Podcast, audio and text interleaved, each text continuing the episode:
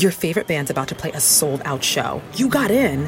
Over here! With a friend and found a spot close enough to see the set list. They're definitely playing your song. When you're with Amex, it's not if it's going to happen, but when. American Express. Don't live life without it. The X Zone Radio Show with Rob McConnell is largely an opinion talk show. All opinions, comments, or statements of fact expressed by Rob McConnell's guests are strictly their own and are not to be construed as those of the X Zone Radio Show or endorsed in any manner by Rob McConnell, Relmar McConnell Media Company, the X Zone Broadcast Network, its affiliated networks, stations, employees, or advertisers.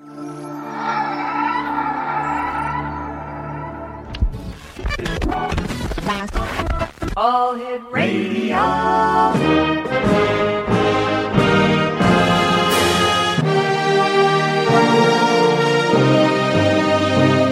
Welcome to the X Zone, a place where fact is fiction and fiction is reality. Now, here's your host, Rob McConnell. Welcome back to the X Zone, everyone. My name is Rob McConnell. We're coming to you from our studios in Hamilton, Ontario, Canada www.xzoneradiotv.com, and you can always listen to our archives at www.xzonepodcast.com. My guest this hour is Paul Kimball. We've had the pleasure of having Paul on the show many times. We've talked about UFOs. We've talked about his his uh, television series, but tonight we're going to be talking to Paul about his brand new book that is out. It's called The Other Side of Truth. And joining me now from the beautiful province of Nova Scotia is Paul Kimball. Hey, Paul, welcome back to the X Zone. Hey, Rob, always good to be in the X Zone with the X Zone Nation, and uh, and of course with you. And always good to be talking about the strange things that we wind up talking about. That, isn't that true? We never know where we're going to end up when we start this hour. Uh, but first of all, Paul, I want to congratulate you on your new book, The Other Side of Truth, uh, where you discuss a wide range of subjects from UFOs to ghosts to reincarnations. And um, tell me, which did you find most intriguing writing your book? I think they're I think they're all intriguing because um, they're all genuinely strange and weird and thought provoking. Mm-hmm. But I have to say, um, you know, and I'd spent years making films about UFOs and a TV series about ghosts, so I knew those pretty well. It was reincarnation, which is something that I hadn't really turned my mind to in my 45 years up until now. Um, when I started looking into that, that was the one that I found the most interesting. When I was younger, I sort of had these experiences. I think most people probably have, where mm-hmm. as a child you kind of remember things happen to you where you kind of remember what sort of maybe seem like past lives. Yeah. Or at least you could later on in your life you could look back and say, oh wait, maybe that was a past life. Um, or you could look back and say maybe it was just me imagining or whatever. But I had I had some of those, so I thought, hmm. and when I was looking into the reincarnation thing, I think that's the one that maybe touches the most. I think they all touch on sort of our existential dilemma of who we are.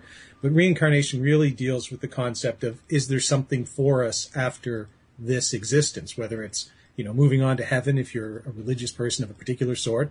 Other religious traditions believe in reincarnation. Mm-hmm. So that's the one that I was focusing on in that particular chapter.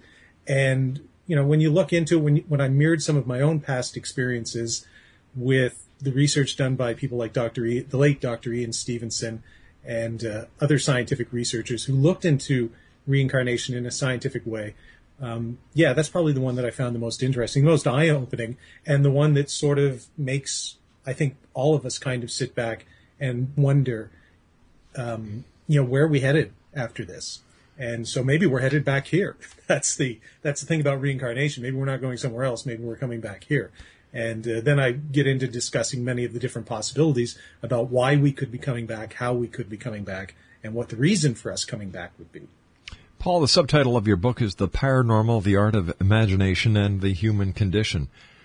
Can you uh, give us a little bit of an idea on how these all tie together?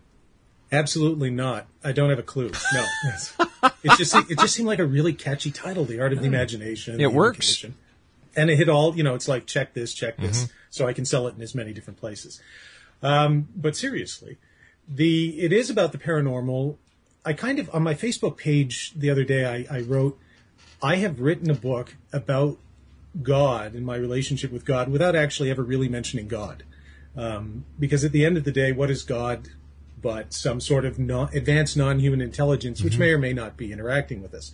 So I started the book with the premise: Look, I'm not going to Yeah. argue over whether this is happening or not. I'm just going to work on the assumption. If you don't like it, don't read the book. That this is happening. That we are interacting with a non, an advanced non-human intelligence of some sort. Call it God, call it aliens. I'm not even going to tell you what it is. I'm just going to mm-hmm. offer a bunch of possibilities the important thing to me is what might that interaction mean? I'm tired. I spent 10 years making films about UFOs and ghosts and stuff, and I'm tired of listening to people argue about whether it's happening or not. That gets you nowhere. I'm just going to assume it is happening and use it as a, a starting point for a thought experiment about ourselves, hence the human condition part, the paranormal, our relationship with this advanced non human intelligence, and how the two might link, but view it from an artistic point of view because when I started looking at all of these things kind of in a unified feel, feel theory, if you mm-hmm. will, it started resembling, and I come from an artistic background, as you know, I was a musician in the Yeah. 90s here in Halifax in the big Halifax pop explosion, and now a filmmaker. And most of my friends, in one way or another, are. are All right, Paul. I'm going to have to get you to hold on to that thought. Sure. We've got to take our, our hard break here. X Zone Nation, good friend of the X Zone, Paul Kimball's our special guest. He's got a brand new book out. We're talking about it this hour, The Other Side of Truth. His website, www.redstarfilmtv.com. And Paul will be, uh, we, Paul and I will be back on the other side of this two minute commercial break. Don't go away.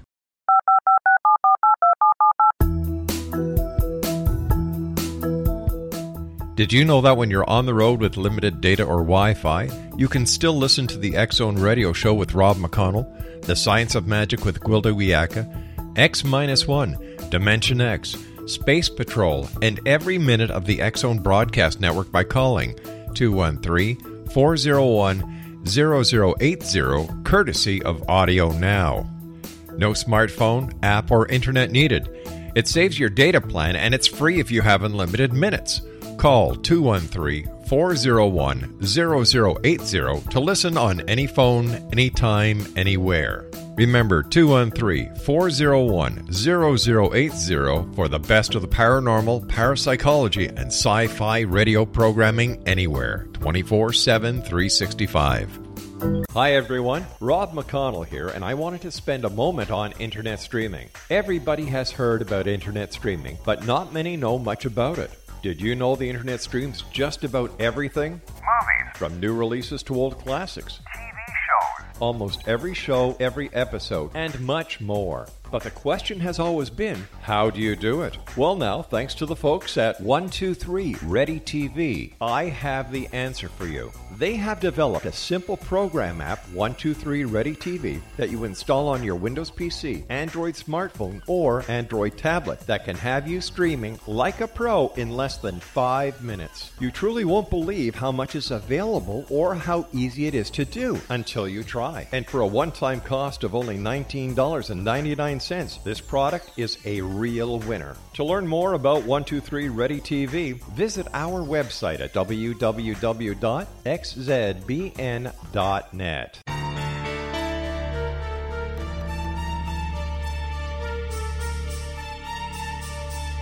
Hello, I'm Justina Marsh, and with my dad Pete, we are going to present a new show called Too Good to Be True. Together, we are aiming to discover more truths about this world and beyond. Do you have unanswered questions about the world? Do you ever wonder about aliens, conspiracy theories, or the universe? There are many shows discussing subjects such as pyramids or UFOs, but we want to relay this information based on our own research, including from spiritual means. Hopefully, listeners will be helped with their own beliefs and will appreciate the psychic insights that add to the previous research and information. We both look forward to sharing this insight and beginning this journey with our listeners. Visit xzbn.net for more information about when to listen.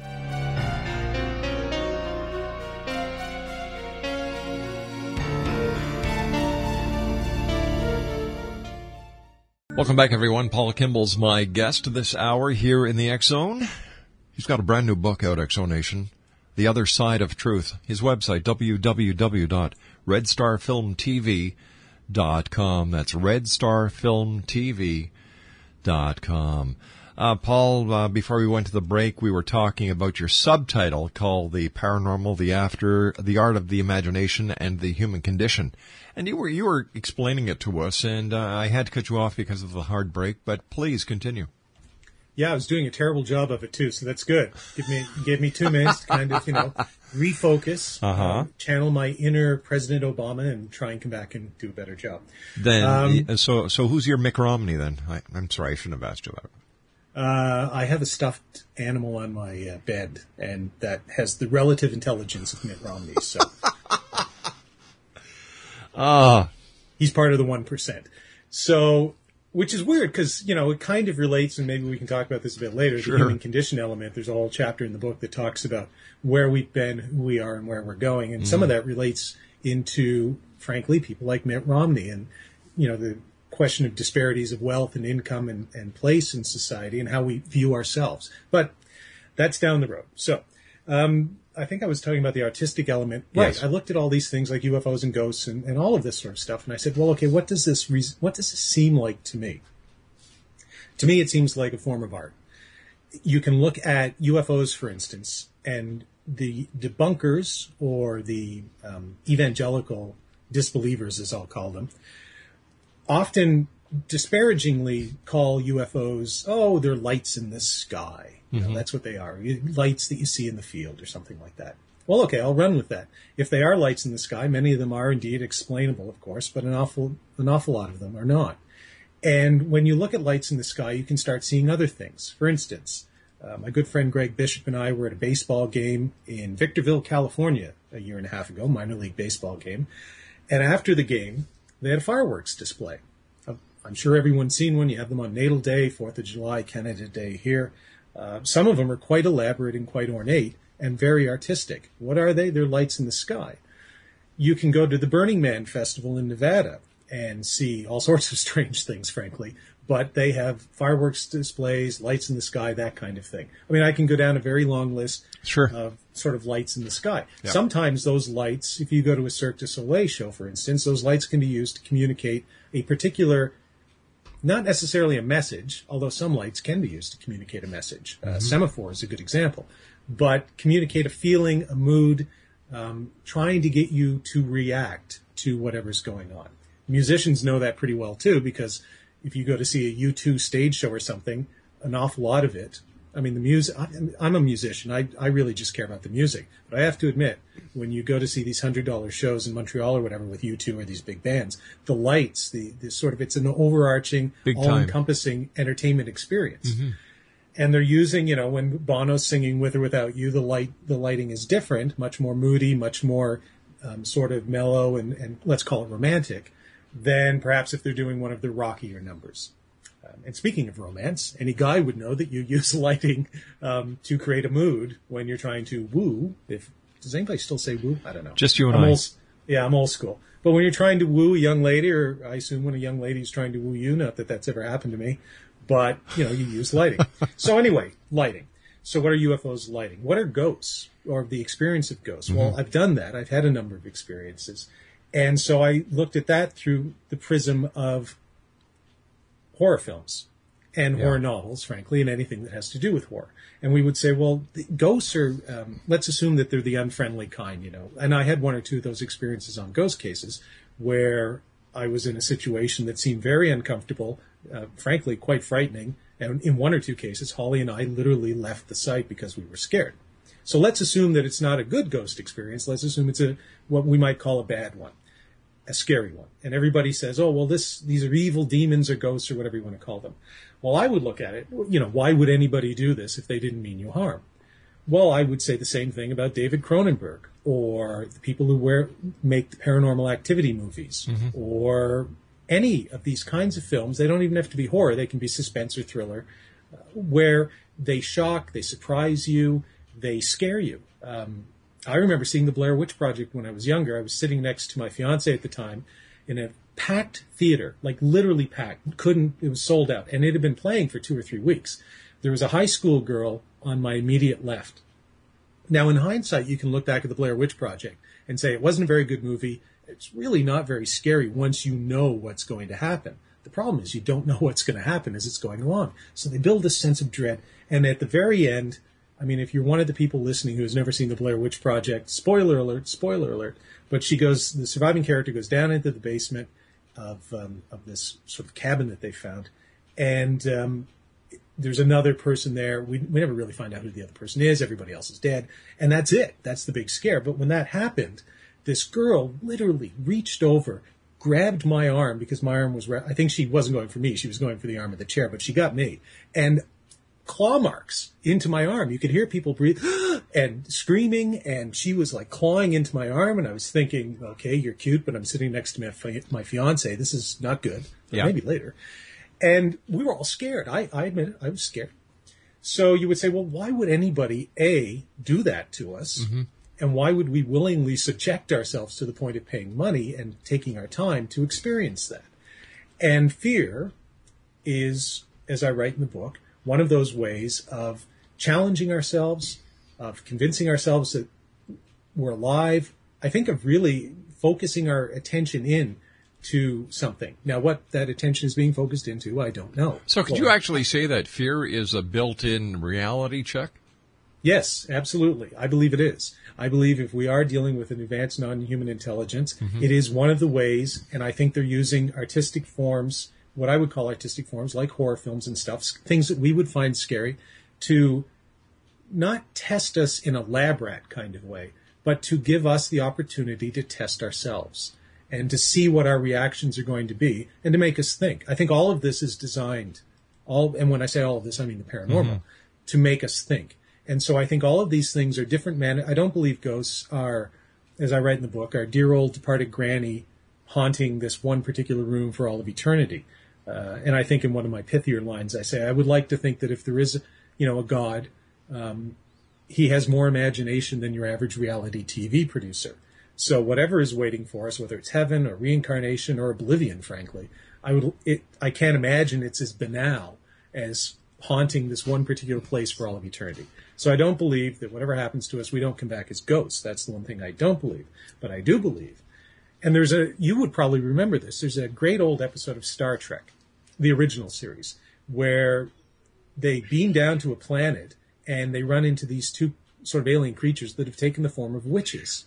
There's a female witch who tries to seduce Kirk, of course. Yeah. And then there's a, there's a male warlock who's much less powerful. Yes, I remember that series, that one. Yeah, and they have a they have a very low budget. They have a cat, literally Yeah. a black cat, but they blow him up. You know, it's but you can tell it's a black. Cat. Yeah, and at the very end, they turn into these two little uh, these two little alien-like creatures. That's right. Who Yeah. kind of look like little plants. That their the way of talking is sort of like a, a sort of sick dolphin, Yeah, kind of, and uh, and they die. But that whole episode is kind of what I'm talking about because it's about fear. And so what the alien she goes bad and she tries to take over and everything. But the warlock alien says, "Well, no, we came here to interact with you, to see who you were, to test you, to find out about you, and this is one of the ways that we're choosing to do it. Mm-hmm. Now, my partner has gone crazy and she's bad and evil and you have to kill her. But our original intention was not to harm you. Our original intention was to, and this is one of the ways that we're doing it, we're pulling these things from your memory, your fears, those things that are stuck in your mind, and we're playing them back to you in essence to see how you'll react. And I didn't actually include that in the book. I'm just kind of thinking of it now. I should have included it in the book because it's a perfect example of a of a, a, a popular culture way of looking at Yeah. it of what I'm talking about. So yeah, that's that's kind of how I see when we talk about the paranormal, the art of the imagination and the human condition. This is the paranormal, the advanced non-human intelligence using artistic forms of communication of, of interacting with us, which is what artists do. When you create a painting, when you create a song, when you create a film, you're trying to send a message of some sort. Some films send better messages than others. Some songs send better messages than others, even if it's just to evoke a mood, mm-hmm. like a Mozart symphony or a, Sure. a Beethoven concerto. That's what I think they're doing. And the question then, where the human condition comes in, is how we react and then how it inspires us. And I use the term inspire repeatedly throughout the book. It's designed to inspire us to think of something bigger, broader, and I would say better than ourselves. And to make us aware that we're part of something bigger, broader, and better than just our individual selves. to keep it to keep us open to all possibilities. Absolutely. Yep. Now, now, Paul, you start off your book by saying that you have no interest in preaching to the converted. What did you mean by that? That one's actually pretty simple. There's three groups of people. I think this is true in almost anything. but there's three basic groups of people: people who believe something, mm-hmm. people who don't believe something, and then the people in what my good friend Greg Bishop calls the excluded middle, who don't believe, don't disbelieve, have an open mind, are willing to examine the possibilities. I have no interest in preaching to the converted. I don't have any interest in, I mean, I have no problem talking to people, of course, but my purpose in writing this was not for people who believe that aliens from Zeta Reticuli crash landed in the desert in Roswell, and that's the, that's the narrative that they believe in. Or conversely, that um, Jesus Christ is the Son of God, it's the only way to get to heaven, and He's the one true God, or Allah is the one true God, or whatever. That's, that's great. All of those are valid opinions, not interested. Conversely, I'm not interested in talking to people on the other side, the sort of evangelical disbelievers who say none of this is possible. Um, atheism is the only way to go. There clearly can't be a God. There clearly can't be space aliens coming here. Ghosts are nothing. There's nothing to any of this. Okay, well, you're the converted as well. You're just converted in a different way. What I want to do is I want to talk to all the people who hold neither of those positions. And I wanted to say, look, let's imagine here's my imagining, and frankly, Yeah. I admit right up front, some of it's rank speculation, um, a thought experiment, if you will. But I think that's what all great philosophers have done. And I'm certainly not saying I'm a great philosopher, but I tried to work in that that mode of just putting things out there, saying why I think it might be possible, why it make, might make sense, and then saying, look, if you can think of something different or better, great. If this inspires you to think at all, even if you don't agree with me, that's great too. But just think.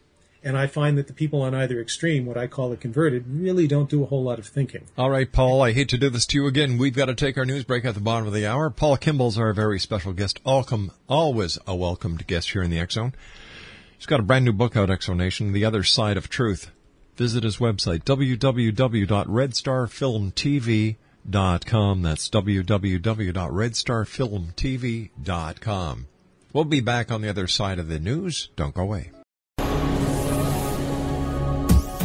This is the X Zone Broadcast Network, broadcasting worldwide on broadcast affiliates and satellite program providers, including CNN Broadcast Network, Sirius Satellite Network, Star Media, Good News Radio Network, Angel Broadcast Network, Wiki Broadcast Network, and WPBN TV. For more information on the X Zone Broadcast Network, visit us at www.xzbn.net.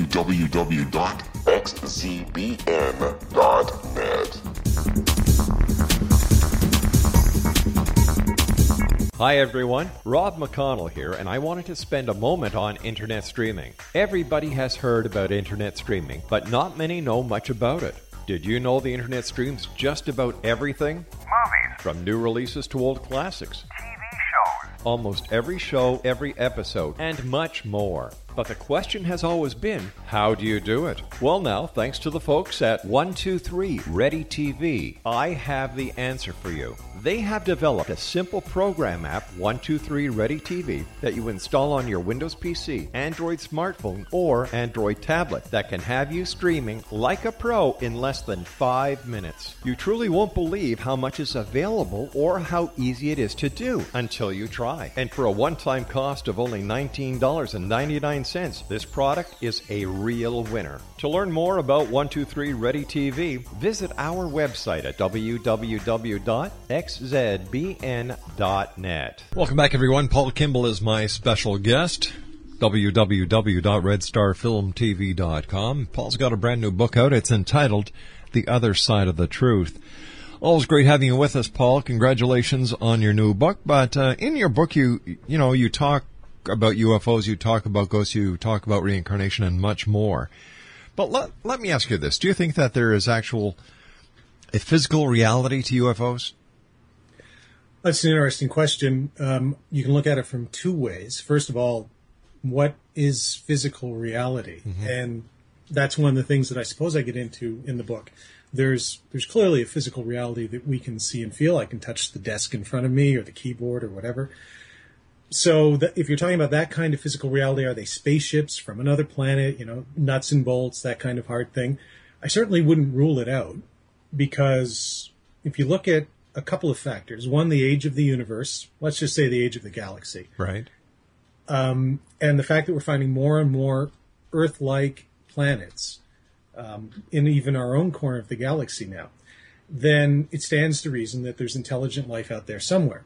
It similarly stands to reason that there's a 50-50 chance that's that it's more intelligent than us. You could go either way. It's less intelligent or it's more intelligent. I'll take those chances. I'll say, mm-hmm. well, okay, there's a pretty good chance it's more intelligent than us. It might be more intelligent by five years or a hundred years or a thousand years, which is really a drop in the bucket in the universal sort of bucket of time. Yeah. So let's assume that they're they're 800 years ahead of us. I'm mm-hmm. going to use that number because that's a number that Michio Kaku, who I talk about in the book, in the first chapter, I went to see him in London, uh, England, when I was there in 2009, give a lecture at the um, at the RSA. He was talking about his book. I think it's the book, The Physics of the Impossible. And among the many different things that he talks about in the book, you know, time travel, phasers, all that sort of stuff.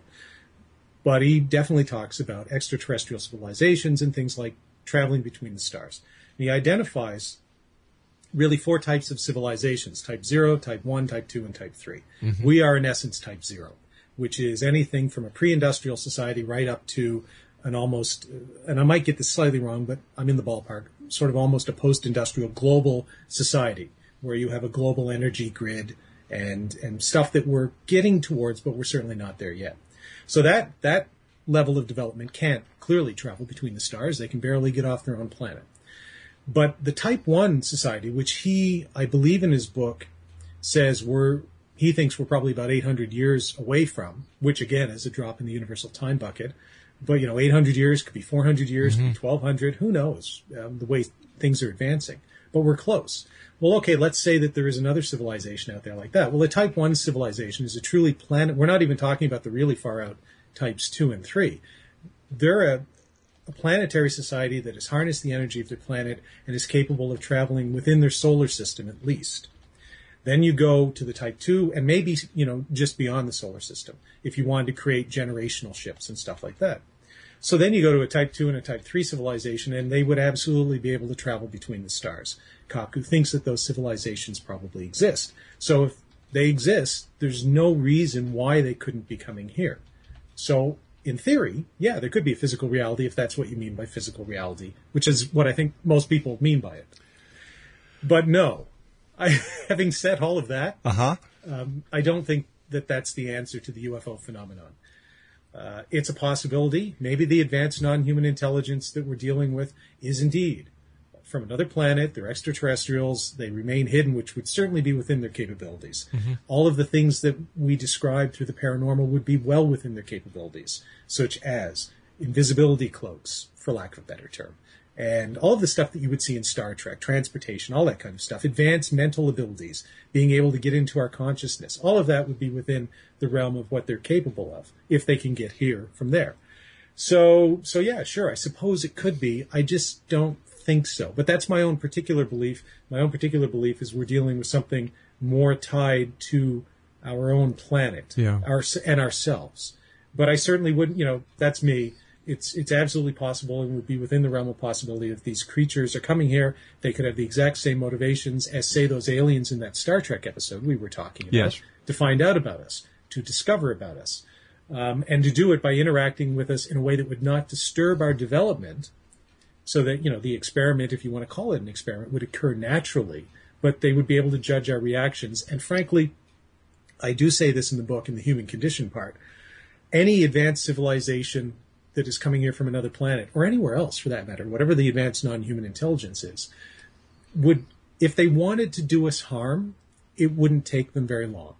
They could destroy us i would say in the blink of an eye to use a metaphor.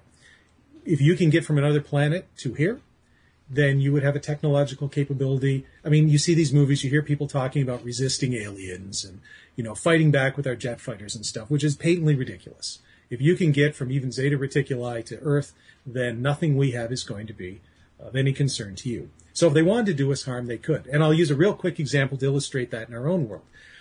If you were to go back to 1805, which is really not that long ago, the Battle of Trafalgar, the greatest naval battle in in probably history, but certainly in recorded history, where the British under Nelson defeated the combined Franco-Spanish fleet um, off Trafalgar.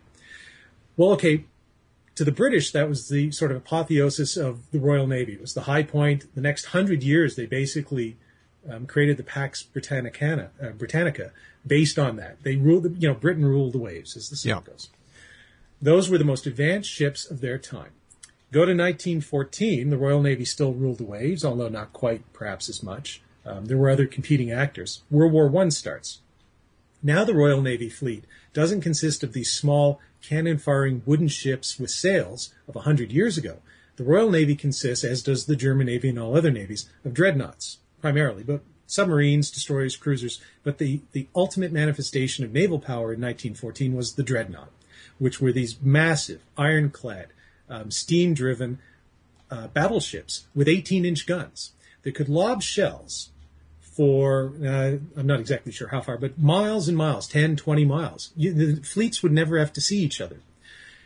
If that, if one of those dreadnoughts had traveled back in time a hundred years and encountered the combined fleets of Trafalgar, they could have laid waste to the navies of the United Kingdom, France, and Spain within an hour.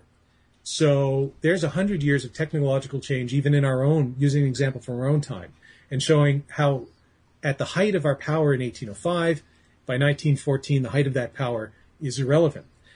Travel 25 years further than that, and you have the atomic bomb. So those wonderful fleets that they fought the Battle of Jutland with in mm-hmm. 1916 between Germany and, and Britain w- could have been decimated, as I write in the book. Here's the punchline. The sailors could have been standing on the decks of, of the German and British fleets. They would have seen if a nuclear submarine from, say, 1960 even had been able to travel back in time with one nuclear weapon and launched it at those combined fleets, here's what the sailors would have seen. They would have seen a bright light that would have started encompassing the entire ocean. And as it was coming towards them, their last thought would have been, before they were all annihilated, that must be an act of God, because this is beyond anything that we can. We are the greatest thing we have ever dreamt of, and we are all about to be destroyed by this blinding flash of light. Right. They couldn't. They could not possibly imagine what could have caused that, other than an act of God. That was just 25 years, or say, if you want to put a nuclear submarine into it, 50 years at the most after the Battle of Jutland. So now you can see we've gone from 100 years, which is, is the time period between Trafalgar and Jutland, and, the, and one ship at Jutland being able to destroy those fleets, to now 50 years, one submarine that could have been under the water, they never even would have seen it coming, could have destroyed the fleets at Jutland. It's all compacting. So now we look at aliens coming here, and we say, well, if you know, imagine what the aliens have compared to what we have. So there's nothing we have that could stop them. If they wanted to do us harm, they would, which is a very long-winded way, but an important way, I think, of putting it in perspective and saying whatever the non-human, advanced non-human intelligence is doing, it is not to do us harm. And to me, that is just pure and plain logic because otherwise they would have done it by now. So to me, I look at it and I say they're interacting with us. The, the sort of opposite of doing us harm, two things. One would be benign neglect, and I don't think that's happening. Um, and you can look at, at the way that it's all developing, and you can even go back to biblical times and see how we've how an advanced non-human intelligence has interacted. They interact directly with us. That's not benign neglect. They're doing it for a reason. And so the only possible conclusion that you can come to is that the reason is to help us in some way. And I believe that the way they're trying to help us is to help us help ourselves in the same way that a parent tries to help without doing the homework for the kid. You know, the kid comes home Yeah. in grade two with the math. The parent shouldn't anyway be doing the math for them because the child will never learn. But the parent can offer encouragement. The parent can make sure the kid goes to school. The parent can make sure it does its homework. Mm-hmm. And if the kid has a really difficult question, the parent maybe can help out. But the kid still has to do the work. And I think that's the relationship that we're looking at here. We're the uh, children. We still have to do the work, but they can give us clues. They can inspire us as parents and, and adults should do for children. Paul and I Kimball- think that's what's happening. Paul Kimball's my guest, www.redstarfilmtv.com.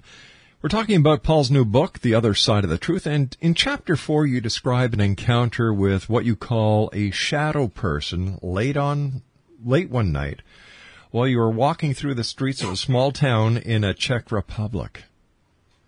Could you uh, take us the uh, could you take us and the listeners who may not know the story through it? Sure, I'd love to take you all back to Český Krumlov in the Czech Republic. If you're if you're ever traveling in Europe, Český Krumlov is a World Heritage town. It's um, it's a tremendous. It's one of those old school Central European. I guess it's a city now, but the core of it is the old town. So if you've seen a picture of castles and princes and all that sort of stuff, you kind of have an idea of what Český Krumlov is like. Very narrow, winding streets, alleyways. I mean, really kind of something out of a a, a movie or something where you might see James Bond running through these streets or whatever. So I was there with Holly Stevens, my co-host on Ghost Cases. We had been traveling after we finished shooting our episodes in the United Kingdom in 2009. You know, we're already over there, Rob. So we decided, hey, let's take a vacation because it was the end of the the end of the shoot for the series. We spent three weeks in the United Kingdom after that, Scotland, England, and then we said, well, let's go to the continent. We picked the Czech Republic. So we went to Prague for a few days, and the last place we went to was this um, Český Krumlov, which has the second largest castle in the Czech Republic and all this great stuff. So we go there. To kind of make a long story short, um, we spend the day. We're staying in a wizard's castle. It's it's literally a little inn that's shaped like a wizard's castle. Cool. Yeah, I know. It's like something out of The Hobbit. I had booked it weeks in advance. It's important to note at this point that Holly and I were not a couple. So I had booked it weeks in advance and I had booked a double room, meaning there were two beds in the room. When we got there, they had changed ownership and the new owners hadn't gotten the memo that our room, and they only had, I think, three or four rooms in the place, was Mm-hmm. supposed to be one of the two bedrooms. So they put us in one of the one bedrooms. Um, the other rooms were taken that night. Now the guy said he was very apologetic. He said, "Look, we can put you in the room you want tomorrow, or you can go find another hotel, um, or you can have this, you know, this room." And he, he gave me a good rate and all that sort of stuff. It wasn't his fault. So I said, "Fine, I'll sleep on the floor." Seemed like a good idea at the time, Rob, but it wasn't. I the see. Floor was, I- I- the floor was really hard. So Holly gave me all her blankets and everything, and I Uh-huh. still couldn't get to sleep. It was about 11 o'clock. I said, I'm going to take a walk. And she said, Do you want me to come? I said, No, you're tired. You, I, how much trouble can I get in in Český Krumlov on a Monday night? Knowing you a lot. Yes, well, as it turns out. Yeah. So as I'm walking, you know, the streets are quiet. Mm-hmm. There's nobody else out. It was Monday night in June, so it hadn't really hit the tourist season yet. And I eventually made my way down to town, the town square, which is this, like most European towns, a central square surrounded by a bunch of buildings, um, quite large. And so I was sitting on a bench and not really paying much attention to anything. And out of the corner of my eye, I saw what I thought was a guy, like, you know, a person. Yeah. And I've spent enough time taking walkabouts here in Halifax and big cities. I was a police officer briefly once. Um, I know when you're in another country, don't fear people, but if you see other people, you at least you know keep an eye out on them late at night because you just never know. So I took a look and I saw this sort of shadow, it looked like a guy in the center of the square. And then I turned my head to look in another direction. I turned back and and this thing, that whatever it was, was gone. Hmm. Now, to me, there was there was no way that in the two seconds that I was looking away, that this shadow, and I'll call it a shadow, could have made it to any of the buildings, even if it had run, and you know, sort of the door had been open and somebody had been waiting to let them in. If all of that had happened, Us- Usain Bolt couldn't have made it that quickly. So I thought, well, okay, I clearly have to go home because I am tired and I am really starting to see things. So back I started to walk. It was about a 15 minute walk back to the hotel, the Wizard's Castle. There was a toy store on the way there in the shopping district, and I had been there earlier in the day, and uh, it had a whole bunch of wooden toys. And I wanted, to, I looked in, I stopped to look into the window and say, okay, I'm going to scout out stuff to buy for my niece and nephews. As I was doing that, looking down, over, I felt something like sort of this presence, this weird vibe, whatever you want to call it. And I looked up in the window, which is in front of me, and over my shoulder, I see the shadow figure. And okay, that's you flip around when somebody's right behind you. Yeah. You're about to get mugged, or somebody wants to ask you for directions. Those are kind of your two options. So I kind of turn around really quickly. I'm actually quite nervous, and there's nobody there. Nothing. Turn back around, look in the window. Nothing except the wooden mice. At this point, it was like, great. I am now really quickening my pace to get back to the. I got to cross a bridge over a river and walk through the castle district. I'll be back to the wizard's um, place. So as I'm going across the bridge, I hear behind me, and when you read the book in the ghost chapter, you'll you'll see about this place Holly and I were at in England called St. Edith, Edith's Church, where we had an experience with horses' hooves and stuff. All right, I hate to do this again, but we're Sure. going to have to have a cliffhanger here. Paula Kimball's my special guest. We're talking about Paul's new book, The Other Side of Truth. His website, www.redstarfilmtv.com. That's www.redstarfilmtv.com. And uh, Paul and I will be back on the other side of this break as the Zone continues from our studios in Hamilton, Ontario, Canada. Don't go away. This is the X Zone Broadcast Network, broadcasting worldwide on broadcast affiliates and satellite program providers, including CNN Broadcast Network, Sirius Satellite Network, Star Media, Good News Radio Network, Angel Broadcast Network, Wiki Broadcast Network, and WPBN TV. For more information on the X Zone Broadcast Network, visit us at www.xzbn.net.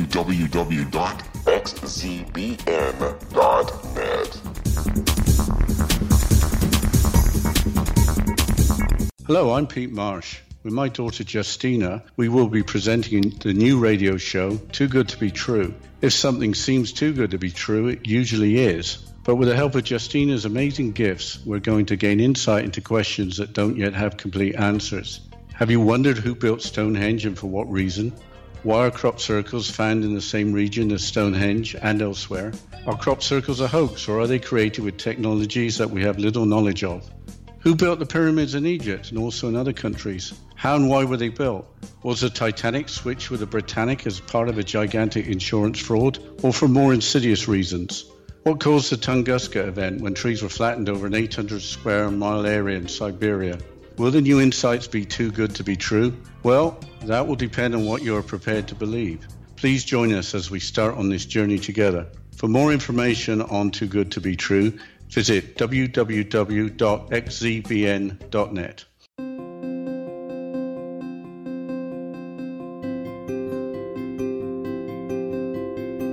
Dreams are our personal gateways into infinite wisdom. Don't miss shamanic counselor and indigenously trained dream decoder Sandra Corcoran's inspiring book, Shamanic Awakening Between the Dark and the Daylight. This remarkable work chronicles Sandra's 35 years of experience with diverse wisdom keepers and her initiations throughout the Americas and across the British Isles, Turkey, Greece, and Egypt. Sandy's knowledge of symbology, psychology, and myth influence her dream blog and workshops. Sandy offers private tarot readings, international journeys, a meditative CD, as well as her book, Shamanic Awakening, to encourage you as you navigate this earth walk, creating a deeper connection to yourself and all that is. Find this and more at Sandy's website, starwalkervisions.com.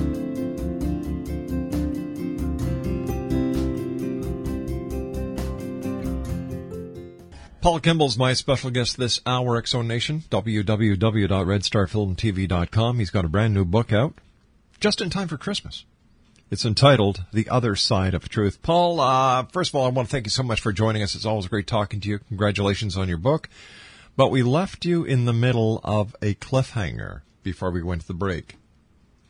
That, that's just good radio, Rob. Leaving uh, like a cliffhanger. Yes, come back, people. Um, so yeah, and thank you very much for having me. It's always great chatting with you and chatting to the folks in the X Zone Nation. I, I always like coming on the show. Um, so yeah, I'm, I'm, I've had these two encounters with sort of, let's call him a shadow person Yeah. or whatever. I'm on the bridge. I'm standing next to a statue and I had been doing some stuff, sort of experimenting with time travel. That's a long story. Um, earlier in the evening on the bridge. So the bridge was a place that I had stopped before and there's a, there's statues all along the bridge, and there's a statue of Jesus right in the middle of the bridge. So as I get to the statue of Jesus, as I'm pick, quickening my pace, getting away from the toy store, and uh, and heading across the bridge, I hear behind me these what I can only describe as footsteps, Clop, and it's a wooden bridge, so Mhm. clop, clop, clop. So I, you know, I described in the book. I balled up my fist. I mean, I'm a lover. I'm, I'm not even a lover, but if I was anything, I'm a lover, not a fighter. Terrible, terrible. No, no interest in fighting. I very low threshold of pain. But you know, sometimes you just. So I balled Yeah. up my fist. I spun around, and when I spun around, there was nothing there. Right. But then I felt on my shoulder.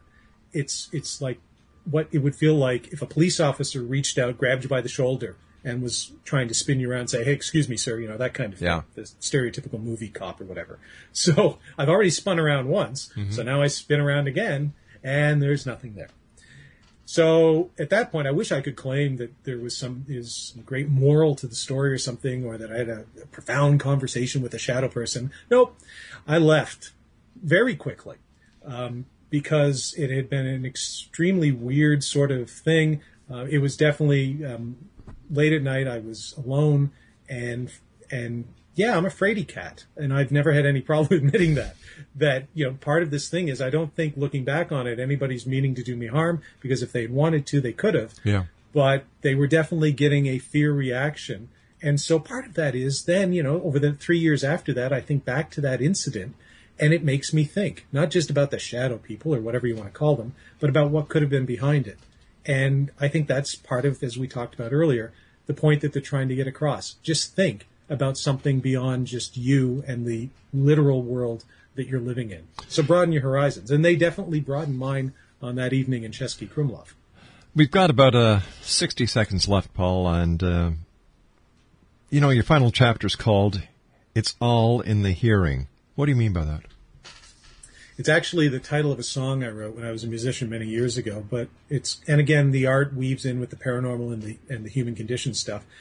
But it, at the end of the day, how do you see a film? How do you hear an album? You mm-hmm. have to buy a ticket or you have to buy the album. You have to make the art available. You have to go to the art gallery. And I believe that it really is that's sort of what it's all in the hearing is about. You have to listen. You have to be willing to listen. I think we can all access this. I think you too can go to Český Krumlov and meet a shadow person. But you have to be willing, you have to buy a ticket to that. You have to have your mind open to the experience. And so, yeah, you have to be willing to listen and then I think you'll hear. Paul, as always, great talking to you. I wish you much success. Where is your book available? Um, it's a slow rollout. At the moment, it's at CreateSpace, which is one of Amazon's publishing wings. It'll be on Amazon.com late next week, and then in hard copies and bookstores and stuff early 2013, and then after that, ebooks. All right, so, Paul. Thanks very much for joining us. Look forward to speaking to you. We'll have to have you back on around Halloween. How does that sound? Oh, absolutely. I love doing ghosty Halloween shows. All right, Paul Kimball. Take care, my good friend. www.redstarfilmtv.com. Once again, the name of his new book, The Other Side of Truth. I'll be back on the other side of this commercial break with the news as the Zone continues right here from our studios in Hamilton, Ontario, Canada. Don't go away.